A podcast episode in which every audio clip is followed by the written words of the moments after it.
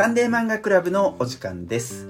この番組は毎回一つの漫画を取り上げああでもないこうでもないとおしゃべりしながらその作品の魅力を掘り下げていく番組です。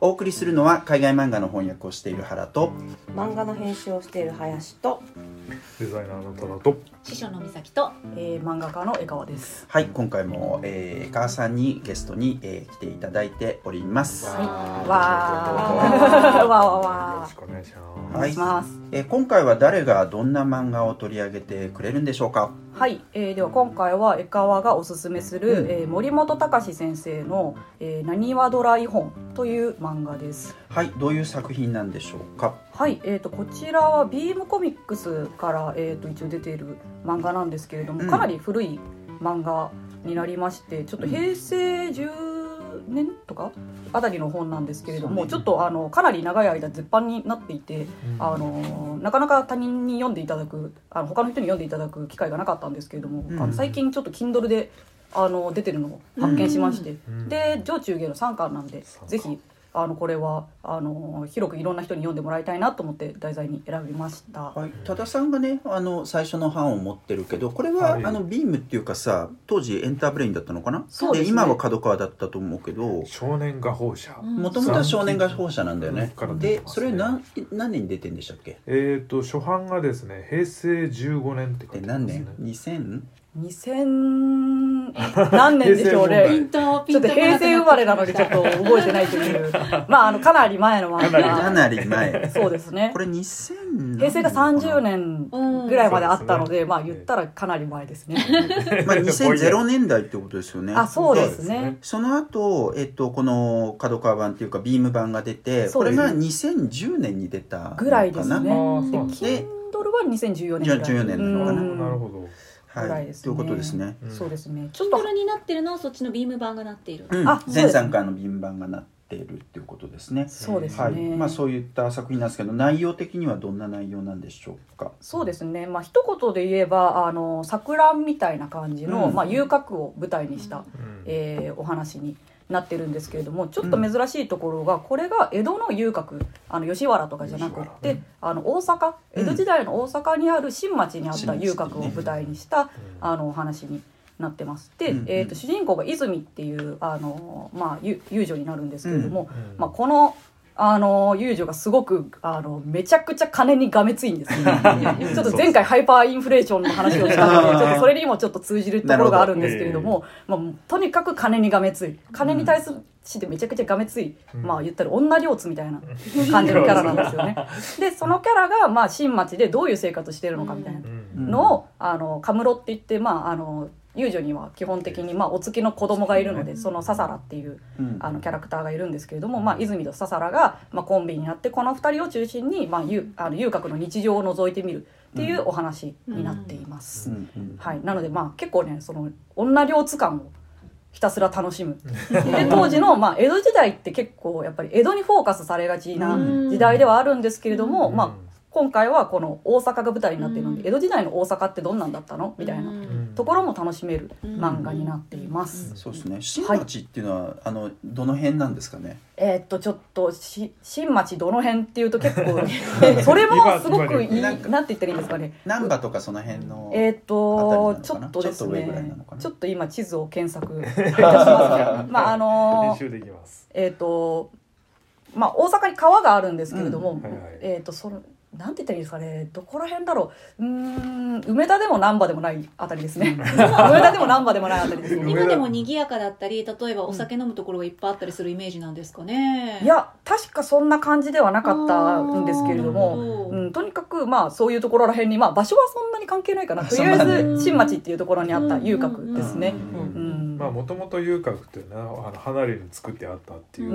ん。立地状態はあります。よそうね。ただそうですね。さこの物語の中で言われるけど、うん。えっと、江戸とかあとその京都うん。とかはそういうふうに作られているんだっけ、うん。それに対してあのこの新町は通り抜けができるみたいな話がね、うん。出てくるんあですよね。そうですね。吸収されてね、だからそういうちょっとなんかこのなんて言ってもいいんですかね。ちょっと風俗が違ったりとか、うんあのシステムが違ったりするっていうところも面白いところうんになりますね。でまあこの「錯乱」ってあの庵野もよこ先生のうん。漫画があったと思うんですけどあれはすごいなんかこうおしゃれで遮奪でかっこいい感じじゃないですか、うん。すごい。でまあ映画もねあの実写になってましたけどこっちはもう真逆というか、うん。もうめちゃくちゃ下品なんですよね、もう下品でべちょべちょでぶっちゃけちょっと苦手な人は本当に苦手なんじゃないかなっていう内容になっていて、まあそこら辺もちょっとあの私大阪出身なんであのまあ若干自虐にもなるかもしれないんですけどちょっと大阪の泥臭い感じうん。を煮詰めたような内容になってるかなっていうふうに思います。うん。はい。はい、そうですね。皆さんの感想っていう感じだけど、はい、だ僕からいきますかね。はい、はい、僕ね実はこれ昔読んでるええで、えっと、読んでるのは あのそのビーム版で出た3冊のやつを読んでるけど今調べたらなくて紙版が、うん。あ多分手放したんでしょうね、うん引っ越ししたタイミングとかなのかもっと後なのなるほかどなるほど。えーです。でまあ話はだから全然覚えてなかったけど、うん。でもやっぱり当時ね話題になったんですよね。でなんかね賞を取ってるねあ手塚治虫賞。うん、多分それかなんかで、えっと当時話題になっててで読んだんだと思います。うん。はい、でえっとやっぱ当時のなんとなくの印象としてもその遊女の泉の、えっと、なんていう形振る舞いの、えっと、なんつったらいいんですかね、えっと、かっこよさっていうかね、うん。そういったところはすごく、えっと印象的だったなっていう感じでしょうか。で改めて今回読んでみてそのさっき言ってた下品さみたいなところね。うん。やっぱ結構あのどぎついですよね。成そうですね。功してる部分とかはすごく描かれていたりとか、うん。えそれからあと、えっと、ササラっていうそのカムロが、うん。えっと、飼ってる亀が出てくるわけですけどもあの その亀のねあの形みたいなものとかがすごくあのなんかこうダブルミーニングみたいな形で使われているみたいなところとか。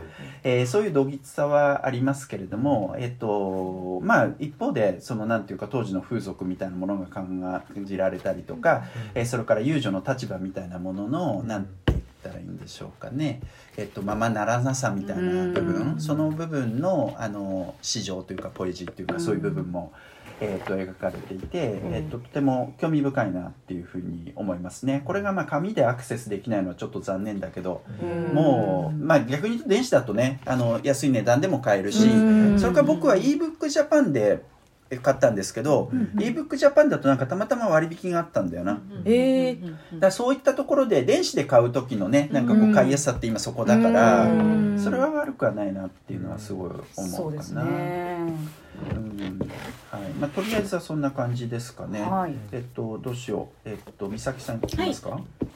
私は前にワインの本取り上げたじゃないですか、ワイン知らずはい漫画知らず。あれワイン飲みながら読むうんぬんみたいな話もちょっとあったかと思うんですけど、うんうんこれは本当日本酒だなって。私はそんなにすごくお酒に詳しいわけじゃないんですけど、うん日本酒をちょっと飲みながら、うんなんかこうかつての華やかだった時代とかに思いを馳せながら、うん。こういろいろなんて言うんでしょうねシャレとか笑いとかそういうのも振り返りながら、意外と優雅にあの、うん。読みたいなっていう気持ちになりました。なるほど。はい、三弦を弾きながら。であーね。それ無理っすね。ああね。音は聞こえるといいのかも。なんそかそういう、のね泉がその達人っていうはいことになってるんですね、そうですね。であのとはいえその丁寧に時代感を追ってはあるんですけど、うんうんその遊女が暮らしてるってこと自体がうん。もうファンタジーだったと思うし、今から振り返っても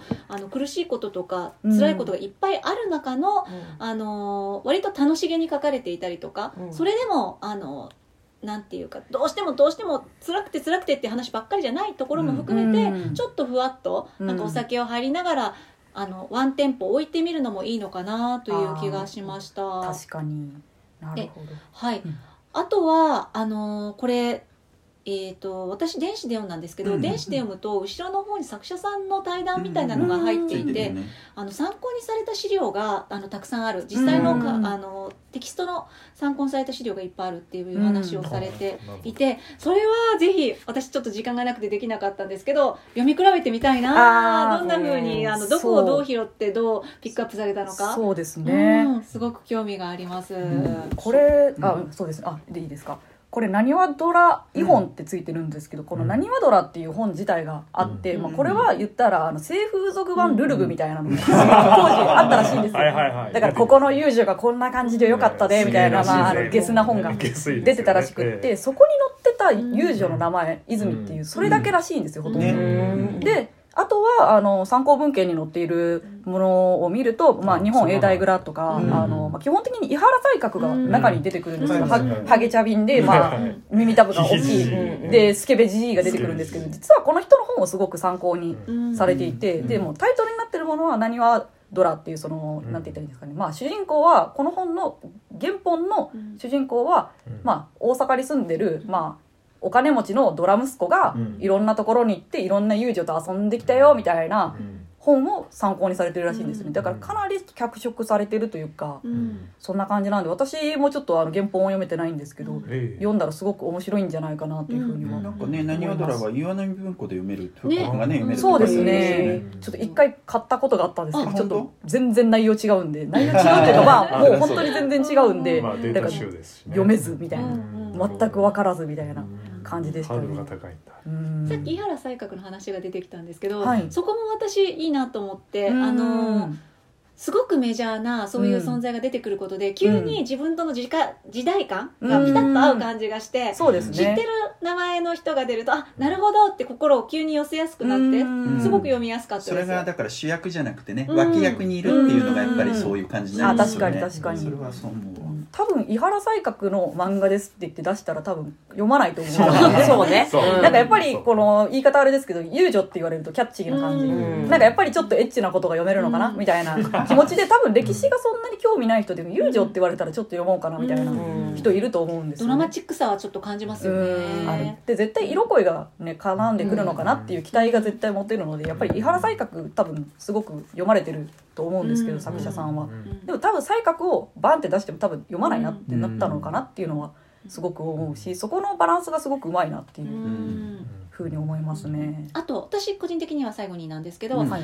今日あの持ってこられた本の中の「少年が放射3番」のうん表紙初めて見たんですけど、あ私も。表紙ちょっとあのモノクロの原稿とイメージが違って、これはこれですごく素敵です。そうですね。うん。でこの銀を噛んでるのが いいですよね。カチカチ。はい。素敵だなと思いました、うん。そういうあのバリエーションの違いみたいなのもたくさんあるんだったら比べてみるのも楽しいかもです。確かに、はい。このエンターブレイン版もね、ビン版も全然違う表紙ですもんね。そうですね。結構ちょっと怖そうな表紙ですよね。赤っぽい印象スタイリッシュではありますけどそうそうそうそう。私はそちらをあの紙媒体で持っていてもともと。でうん。もこれこれ見て初めてこちらのそのエンターブレイン版って言ってるんですかね、うん。このビームスビームス少年画報少年画報版も初めて見たんですけど、ね。こんなんなんだっていう、まあ、特に2巻のね、ササラのその化粧してるのは印象的だよね。ね、うん。かわいいはい、はい。ありがとうござありがとうございいまます。す。はい、多田さんどうですか？えーすごく面白かったです。うん多田さんはね、その、えっと、古い版をね、い 紙で買って。まさかの紙が、ええ紙版が拝めるとは思わず、っていうかあるのも初めて知りましたああそうなんですね。でこれで完結してんのかなと思ったらあの完結してなくて3巻目は要するにその出版が変わって角川ビームの方でないと読めないって言ってうん。ウェーって言あって。うんなるほど。慌てて電子版で3巻を読んだといううん。次第でしたけどまあそれはそれですごく面白かったです。でやっぱりそのなんでさまあいろいろ井原才覚の話とか出ましたけど、うんまあその大阪のその髪型の遊郭のううん。んちょっとまた違ううん独特のその風俗が描かれてて、うん。まあパッと見もう建物とかかっこいいじゃないですか、うん。その様式とかうんそのあれとかも。まあ、よくいろんな物語で語られるそのかつての遊郭はこんなもんでなかったでみたいな話とか言われるその幻想の中の遊郭をうん。その漫画では表現できるみたいなうん。すごい面白さもあるし。でも昔のそのまあ途中で実際その実在したこの主人公のまあ遊女うん。なんなんでしたっけ？天神とか言うんですああそうですね。あの位が位があるんですけど、まああんまり詳しくないんであれですけどもっと上がまあ横綱格が太夫。うん、うん、太陽さん太陽ですね、でゆ夕霧太夫でしたっけ？あっていう夕霧さんはい。まあ有名な人がいますけどもそその下についてた人なんですよね。そうですね。ね、うん、っていう設定なんですけどうーんなんていうのかなそういうまあ夕霧をモデルにしたような浄瑠璃の話とかも出てくるんですけど、うん。結構なんていうんですかね、うん、今語られるものってちょっとウェットなものっていうのをなんていうんですかが多いっていうかうんうん。真面目に見るとね、うん。まああの落語とかは結構茶化にしたものもとかもありますけど、うんそのな遊女と一緒にそのあの世で一緒になろうとかさそういうものもあったりするわけじゃないですか。うん。で見受けされてうん。涙涙のハッピーエンドみたいな話とかってうん。ちょちょっと苦手なとこも僕あったから、うん。でも何ですかね。この作品はそういう遊女のあのヘビーな、うん。まあ、今の価値観で測っちゃダメだけど、うん。今で言えばはっきり言って奴隷売春制度じゃないですか。うん。ではあるけどなんですかめちゃめちゃロッケンロールな人が主人公なんで、えその中でいかにサバイブするかみたいなそのたくましさの方がかっこよく描かれてうんるんで、うん。実際まあその格の高い友情っていうのははっきり言ってロックスターヒップスターみたいな人だから、そういう豪快さがまあ読んでてとにかく痛快なんで。うん。でしかもその元の師匠の夕霧さんの持ってたうん。ものすごくこう価値の高い、はい。なんて三元っていう、うん。まあ三味線のうんはるかっていう、いわゆる中国三味線みたいなやつなんですよね。あそれをその師匠の男が なんとかこう七に入れてやろうか金にしてやろうと思って、狙って狙ってくる。狙いでやってきたのが あのなんつうの姉さんのお音を聞いてくださいみたいなことを、まあ遊女独特のね表裏のある駆け引きの中で、涙涙の別れをしたと思ったら。やっとい生きよったみたいな。ガーンみたいな。いねえやみたいな。塩巻いとけ塩みたいな。あいつはみたいな。忍び返しゴーン落ちて。今度は見え見えなんじゃボケーみたいな。ボケゴキゴキみたいな。なんか刺さるとけみたいな。壁ポーンって蹴ったらその壁がねバキャーみたいな。バキャーみたいな。そういう豪快さとでもやっぱりなんていうんですか。その中でも駆け引きのなんてシビアさ。うん。そんなことをやってたらいつか病気もらって死ぬでみたいな、うん。あのなんだ遊郭から出られないぞみたいな、うん。そういうシビアさとのなんつうの表裏一体となったその、うん。なんつうの小市民的ななんつうかすごいリアルなうん。卑近な距離で描かれてるのがやっぱりすごくいいなと。うん。でこれをかけたのはやっぱりすごく名前のの残っている井原西閣とか、うん。まあ実際その市民の風俗を書いた人ではあるけどうん。とかそういうトップオブトップの遊女名前の載っているいろんな物語でか書かれてるような夕霧太夫とかじゃなくて、うん。そのサイドにいる方ってう。ん。いう、実際井原西閣のその弟子とかも出てくるあんですけど。ーダンスイさんですね。ダンスイさんってまたこれもいいキャラなんいですけどやもうめちゃくちゃニッチですよ俺でそうもすっごいいいキャラですよね。いいキャラ。だからそのマニアックさをうん。すごいなんかいい感じにこうポップに仕上げて、うん。なんつうの俺でも俺ぐらいの人間でも分かるようにこううん。提示してくれるっていうのが、うんぱすごく面白いなと思って、うん。ぐいぐい読まされちゃいましたね。そうですね。とりあえずそのとこかなああと絵がすごい。ですよね。めっちゃ絵がいい。なんかうんこのべちゃべちゃ感がよく。出るめちゃめちゃなんかこの個人的にすっごい言葉にするのはあれなんですけふふぐり。うふぐりがお稲荷さんがねお稲荷さあんがすごい。カムロのねササラっていうちっちゃい女の子がこの、はい。主主演の席に、はい。伊原西閣がこの、ええあのてね。やってるパーティーにガラッて入った瞬間にこのふぐりこのねあの裸芸みたいなやつをやってる。ええ。やつのふぐりがペチョってなってるシーンのふぐりの描き方がまあ臭そうなこと 臭そうなことみたいな。そうそう。え湿ってそうな感じね。うん。画面から臭いのと湿ってる感じがめちゃくちゃ伝わってくるみたいな。あでもうん思ったんですけどはいはいチンポをなくす話ってありますね。なんだよこれって思いませんか？そうね。チンポをなくした人の話みたいな。しかも結構ちょっと長い話じゃなありいですか。ますね。ありますね。でなんかえ結構ねうん。なんかその、まあ、チンポをなくしてえ、うんなんだろうチンポをなくすというか迷いチンコが遊郭に現れるっていうなんか何を言ってるか分からないと思いますが。本当にそういう話があるんですよ。本当にあって本当にあってだからお遊郭に下駄を置いてくわ忘れちゃうみたいな感じでチンチン忘れちゃうんそうチンチンを忘れていっちゃうお客さんがいて まあで誰がチンチンを落としてったんだっていそういううこのまあええ探すっていうお話がええありましたけどえいやあれもなんかもうすごいなんか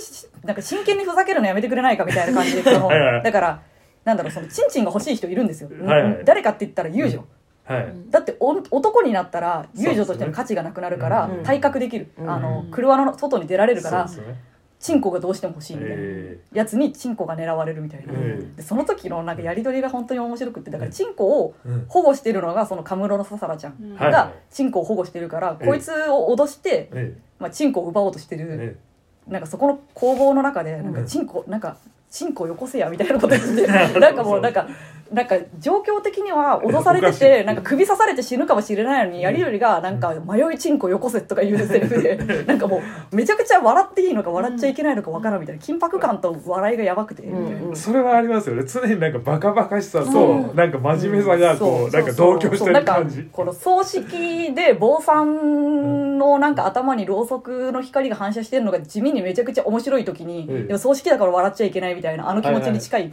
笑いみたいなのがめちゃくちゃあるなみたいあな。なんかチンコよこせみたいな。首にナイフ当ててチンコよこせみたいな。でも、ええ。状況だけ見るとめちゃくちゃ面白いなみたいな。ものすごく滑稽なんですけど、やっうんぱりその中にさっきの深刻な感じとかがうまく入ってますよね。う。んだからなんかあこいつはもうだからそのチンコをつけてまでうん。車から出たいんだみたいな、うん。必死さは伝わる。でもめっちゃおもろいなみたいな、うん笑かすなよ みたいな。そうですね、まあ、実際その遊女がちょっと格下なんですよね、うん。そうなんですよね。そうそうあのそう。上に行くとやっぱ扱いがいいんだけど下になればなるほどやっぱりハードコアの状況なんで、うんっていうことね。なんかい扱いが悪くなっちゃってうん。し病気ももらいやすいしみたいなね。そうですね良くない客は来るし。だからなんか生きて帰れたらうん。いい方みたいなね。っていう感じで。そうですね。だからやっぱりちょっとその浮世の外の世界うん。いいなわけじゃないですか、うん。だからそのなんていうの？いろんなものがそのすごい崇高な芸事の世界と、うん。ある種すごいドロドロのそのなんていうんですかね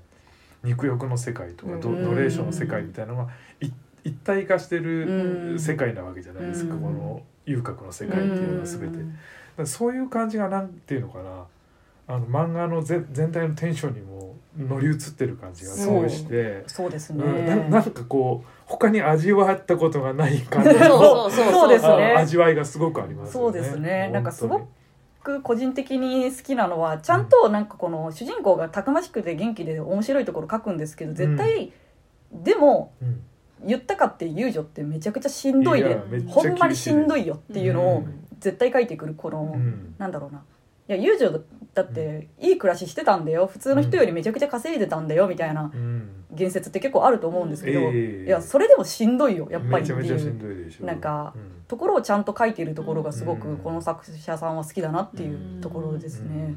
うん上がるまでも生き地獄ですしね、うん。そうですね。で上がってからもすぐ落ちる。そういうことみたいなうん。実際ねお友達の太夫がひどいことになるそうですね。太客なくなってね、なんかそれを1話でちゃんといなんか一番最初のねお話がそういう感じの、うん。なんか自分よりくわ位の上のうん。姉さんにええ。お金貸しててみたいな関係で、えでもうその太夫はもう落ちちゃってみたいな感じで。うんでこのなんだろう主人公はお金にねめちゃくちゃがめついなんかもう,、ええ。もうががめつくてケチーみたいなえ扱いで書かれてるけどなんで私がそんなに金にこだわるかって言ったら、えうん。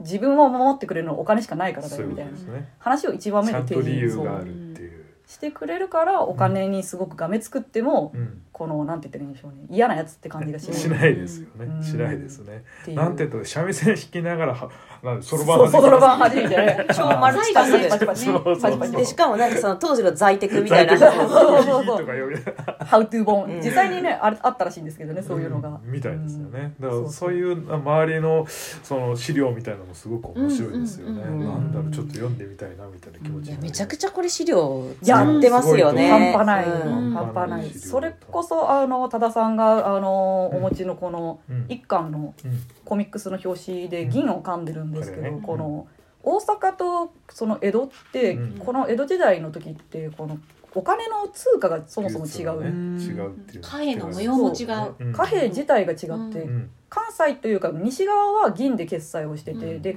えー、と関東の方はあの小判うん。でよく見られてるあの金の方で決済をしてたんですけど、ん。だから関西の方はあの銀の重さであの測り測りを使って、あのお金をうんあの決済してたみたいなんですけど、しかも商人がなんか水銀かそうなんそうそうかちょろそうそう。そうまかしてるんですよね。なんかここいつこいつごまかし読んでみたいな。よう見ときやみたいな。ここでりこうやってな、いじくんねみたいな。そうそうそう。なんで知っとんねみたいな。商人の街ですよねそうそうそうそうやっぱ商人の街ですよだからその計り使ってお金の決済してたみたいに実は小判も全然登場しないみたいなところもさらっと出てくるしかも面白く出てくるみたいな、うんこいつこいつ計りごまかし読んで見ときやとかなんかこのおっぱい見せてそのうんちょっとサービスしてやみたいなことをしてるシーンでちょっと入れてくるっていう。そうですね。うん。うん。いやディティールは本当にあのなんていうんですか着物のね着こなし一つ見ても、うんそうですね。ちょやっぱり絵絵はうまいですよ。絵がうまい。ちょっとパッとはだけた瞬間その足の間のこのなんつうのあのなんつうのかなあのうん。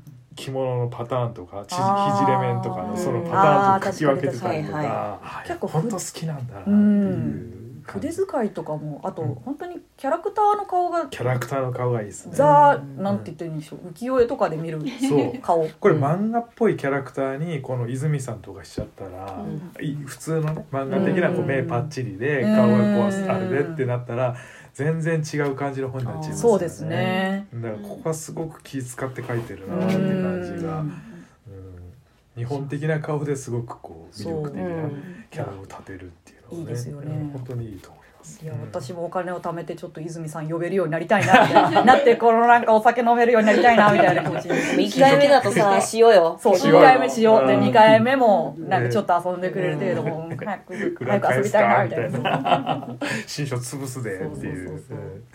林さんどうですか？いやなんかそのやっぱ一話がめっちゃいいよね、ううんん本当に。うん。そのうん。要はカムロになんかこうん。う三味なんか音楽とか歌とか教えるよりもまずうん。九九を覚えなさい、うん。そして九九が終わったらもうインドなよろしく99の段まで言えるようになるみたいな。いいん。だねでさもっと私に敬語と教えてよって、えで教えへんの意地悪なのかなって思ったらやっぱ生きていく術っていうのをうん。なんあの教えてあげるみたいな,、うん。なんかここでちょっとなにわ節みたいなさ、うん。なんかえそうですね。何は節そうきっつい女やけどでも根はいい、うん。うん。基本そのパターンはねそうそうそうありますようでもやっぱりなんか切符が良すぎる。なんか、うん。例えば2巻だっけ？なんか自殺しそうなカップルがいるぞみたいな言ったら、ううんわ見に行こうみたいな。おもろいから早させみたいな。死ね死ねみたいな。しねやらんのかい？みたいな。そうそうそう。乳首ドリルすんのかせんのかい？みたいな。そ こがねやっぱりなんかこういいなんかなんですかねえ江戸の多分友情ではちょっと書けなさそうななんか関西って言われたらリアリティがちょっとある感じ、あーだからね。うんだからね、うん、があっていいな。やっぱそこはすごく、なんで関西のダウとか、あの、弁天、弁天じゃないわ、えっ、と、天神。天神。なのかっていうのはなんかちゃんと理由がある感じがしますよそうですね。ね面白がる感じ？そうっす。うん。あ、てかなんか、ただでは起きない感じ。なんだろうまあ、全員なんかこのてなんだろうななんか。し、やっぱ相手が商人っていうのもあるんじゃないですか、客が。お侍さんっていうよりは商人。そうそうそうそう。でやっぱりこのねなんか漫画にも出てきましたけど東京東京東京江戸に比べてやっぱり大阪ってその武士の数がめちゃくちゃ少なくってうん。それが第1話でも出ててこの田舎侍みたいな。うん。だから江戸から来たやつのことを「おいおい田舎侍」みたいな「ゲロミミズ」みたいなこと言ってなんかもう「そうですね。威張っとんちゃうぞ」みたいな「ここ大阪やからな」みたいなことカルチャーレベルは上だとっていそうそうだからそのカルチチャー味で言うと、うん。多分関西人が行くとゾクゾクってくるとかだと思うんですけど、あそうまあ、ここはなんかおここの地はね、うん。まあ、人が死んでその上に立ってられる町や境みたいな、うん。要は歴史をうん。あの江戸の何もねえとこから作った町そうじゃないんでみたいなのは、うん、まあまああの補足するとねあの大阪の陣とかって夏の陣の話出ますよね。そうそうそうあの焼け野原になっちゃったっていうのがあるんでね、あと真田の生き残りの話いやあれもなんかもうすげえなって思いますでもあの話は結構私泣いちゃいますね。あのじじいもいいしねいやじじいもねなんかねなんかこのあのゆなんだろうなんて言ったらいいのもう友情をね、ええ。なんか昔恋した女の人にそっくりだからって言って、うんそのなんだろう孫か。あ孫が連れてきて、でなんかもうし臨終の間際にその初恋の人だよみたいな感じで連れてきて、そのふりしてもらうんですけどね。そう、ん。ふりしてもらって来てもらって、でなんかもうこう涙をじじいが流してなんかもったいないもったいないみたいなことを言って流してなんか感動してんかなと思ったら「お前お前なんか新町の遊郭のなんか遊女やろ」みたいな「お前なんぼでこんなことさせられる？んや」こと言ってその後ハリセンでなんかその孫孫連れてきた孫が「あはははははアホみたいな。これになんぼ使っとんじゃボケ？みたいな。なんかもうなんかお前わしのしん寝台食いつぶす気か？みたいな。こういう感じそうそうそうそう。どうアホんだらみたいな。でなんかもうほんまこっちとらなんかもう巻き台もなんか惜しいからもう水だけやったら飲んでって帰ってくれみたいな、画別さがねいい味でいい味出してるなと思いますうん。そうですねでまあなんかなんだろう。この江戸時代って私たちの感覚からするとまあ大体同じ時代って思うんですけど、この作品のね中だと実はこの関ヶ原の戦いじゃないなんだっけ？大阪の陣か、うん。あ大阪の陣から60年経ってるから、私からするとおばあちゃんの世代ぐらいの話そうですねだったりするところが出てくるので結綱吉になってどうこうぐらいですもんね、うん話としてはねそうですね。うん。それで最初のところで泉さんが「わあのうちのことどんだけババアだと思ったのね」でも読者だと一瞬わかんないですもんね。だから映像そうそうそう。を一緒にしちゃうっていう問題がありますそうそうそうそうめっちゃありますからね。そういうトリックとか、うん。あとはなんかこの話面白いな。意外となんかありそうでなさそうでありそうぐらいのリアリティライン、えーそれは本当に。なんかオオトカゲ。あるなっていうんですかあのコモドオオトカゲコモドオオトカゲがいるとか、えーそこら辺は、んなんかね実あり際そうで何番のあ国の話出ますからねでもそれこそあの江戸時代の大阪に象が来たとかそういう話はあるんですよ、うん。だから意外と国際色豊かだったんだなみたいなのも多分いろんな情報を混ぜてうん。なんかやってるというか資料をなぞってるだけじゃなくてミックスするのがすごくうまい。そうだなっていう遠方8年って書いてありますね。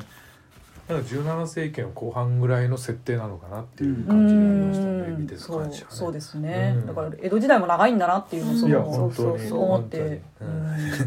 坂東の山猿がとかそうそうそうそう。だからあの結構ね武士のなんだろう扱いがひどくって全なんか然違うんですよね。このうんそれこそさっきおっしゃってたなんて言ってんですかねこの遊女を殺してうん。なんか来はいはい。はいなんかあの世で読みで一緒になろうみたいな感じでうん。お侍さんが思い詰めてその主人公の泉を殺しに来るシーンはい。で普通にひっ捕らえてもらってなんかでなんかこのねあの寝床ではそういうなんかこはい。の調子のいいこと言ってなんか俺のこと本気って言ってたじゃんみたいな。ね言ってたのになんで一緒に死んでくれないのって言ったらもう周りの人たちがこいつアホかみたいな反応しててなんか遊女の言うこと周りに受けるなボケみたいな感じでなんか締めっぽい感じが全然ない。そうそうそうそうそう。うんやっぱプロですよね。そう。うん。プロだなって。金持ってないね。客はね、うんクソ以下。うん。こみたいうん。こ以下じゃうそうそう向こう行かじゃん。みたいな危ない今。へそくりバレるとこだった。そうそうそうそう。へそくりをねなんかここの首から下げててなんかおっぱい触られそうになった時にボーンってやったのがおっぱい触られてボーンじゃなくってええ。やばいへそくり触られたかもしれんみたいなね。たくましさですよねなんかかっこよさ、うん。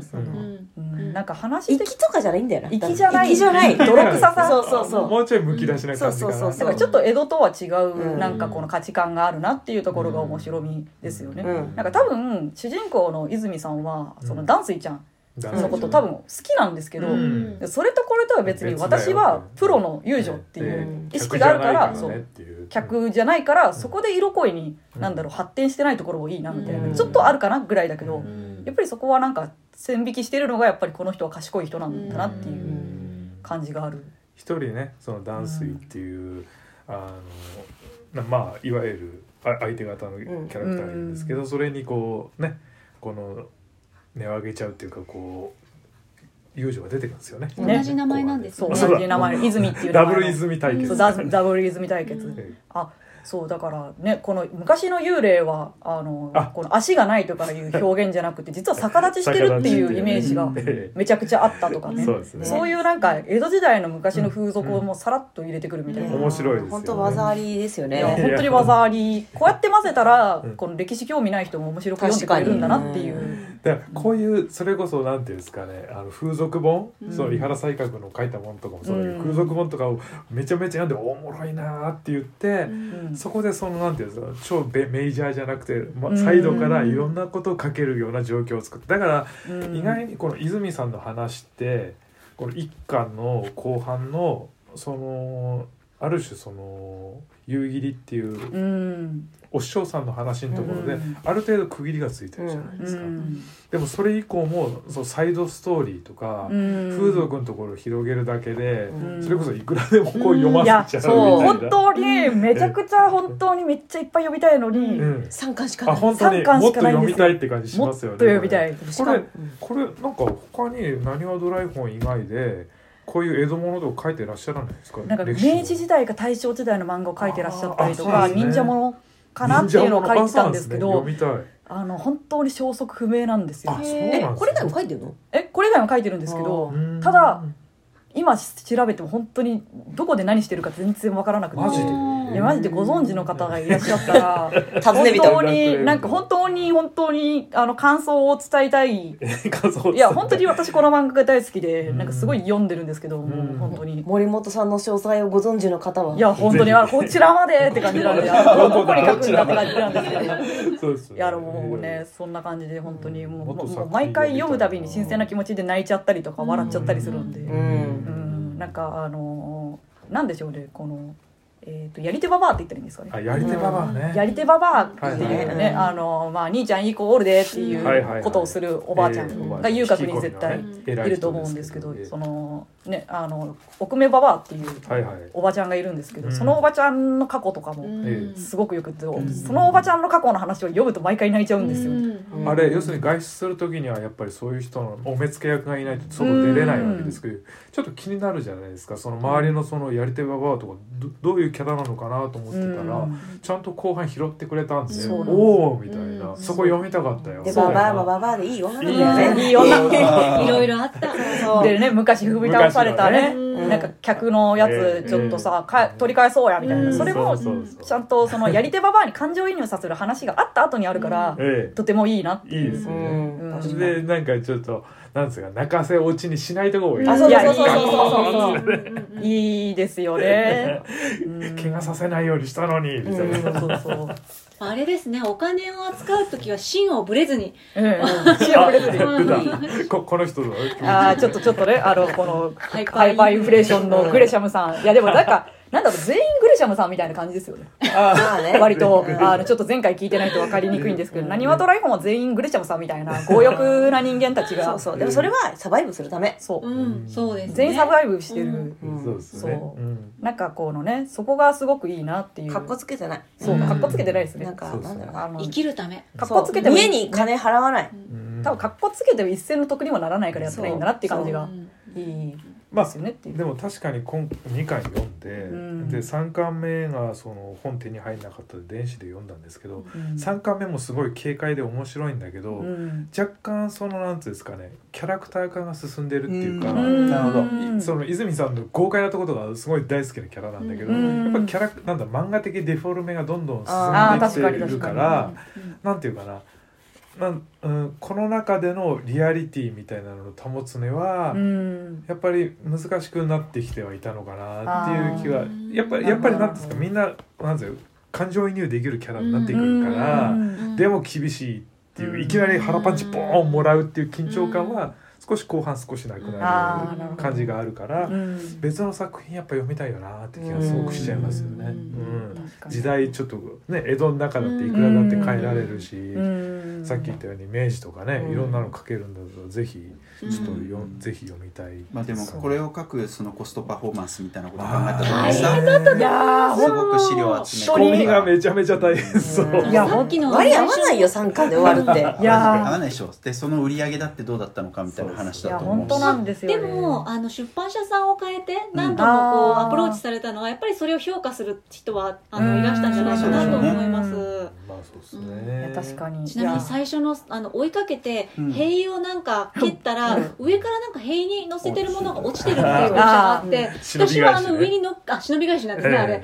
そういう名前も知らないものが上から落ちてくるみたいなものところだけでも よくお調べになって。そうそうそうそうだからこの漫画と私は「あのあれよ星屑」って漫画も好きなんですけどこの2つはこの人たちこの時代に行ったことあるのかなって なるんですよね。なんか名も知らぬそのなんだろうこのなんか忍者返し的なやつとか。お前タイムマシン持ってるいやそうそうそうそう。なんか空気感を感じる。うんそれはありますね。時代なんて言ったらいいんですかね。なんかこのねなんか結構このなんだろうなんかい今の言語それそれこそブレーキとか普通に、ねうんうん英語とか入ってるんですけど。あそうです。セリフは割と入ってますよね。セリフは割とそんな感じなんですけど、なんて言ったらいいんですかね。なんかこの大阪のにありがちなこのなんか大阪のなんかそれっぽさの核みたいなところがうん。すごくうまく表現されてて時代性とかもすごく感じるので、うん。なんて言ったらいいんですかね。それって突き詰めて書くと結構普通の読者の人って読みにくくなると思うんですけど、うん。そこはなんか読みやすくもしてるし、うん。でもなんだろうその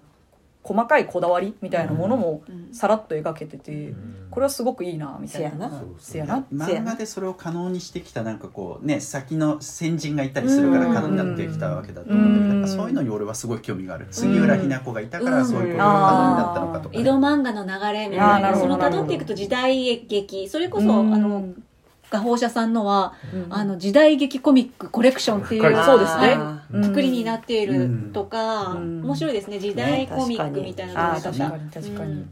確かに。これも多分それこそ江戸の遊郭ものはもういっぱいあるっていう飽和状態っていうところで、みんなは遊郭っていうものに。対して期待が期待してるところうんがあるんだけどそれをちょろっとだけ変えて大阪に。したところとかが面白かったりするんだろうなっていうのはありますね。遊郭の異空間なんだけどでも通り抜けできるから、うん。割となんか一般市民が入ってうん。とってうんなんかちょっとわい雑な感じみたいなのがうん。違う味わいでいいなってすごく思いましたね。ちょっとだけ見ようみたいな、おうんあそこにいるぞみたいな、感じとか、うん。あの格子状のあれがあってとちょっと違うじゃないですか。確かに。確かに確かに。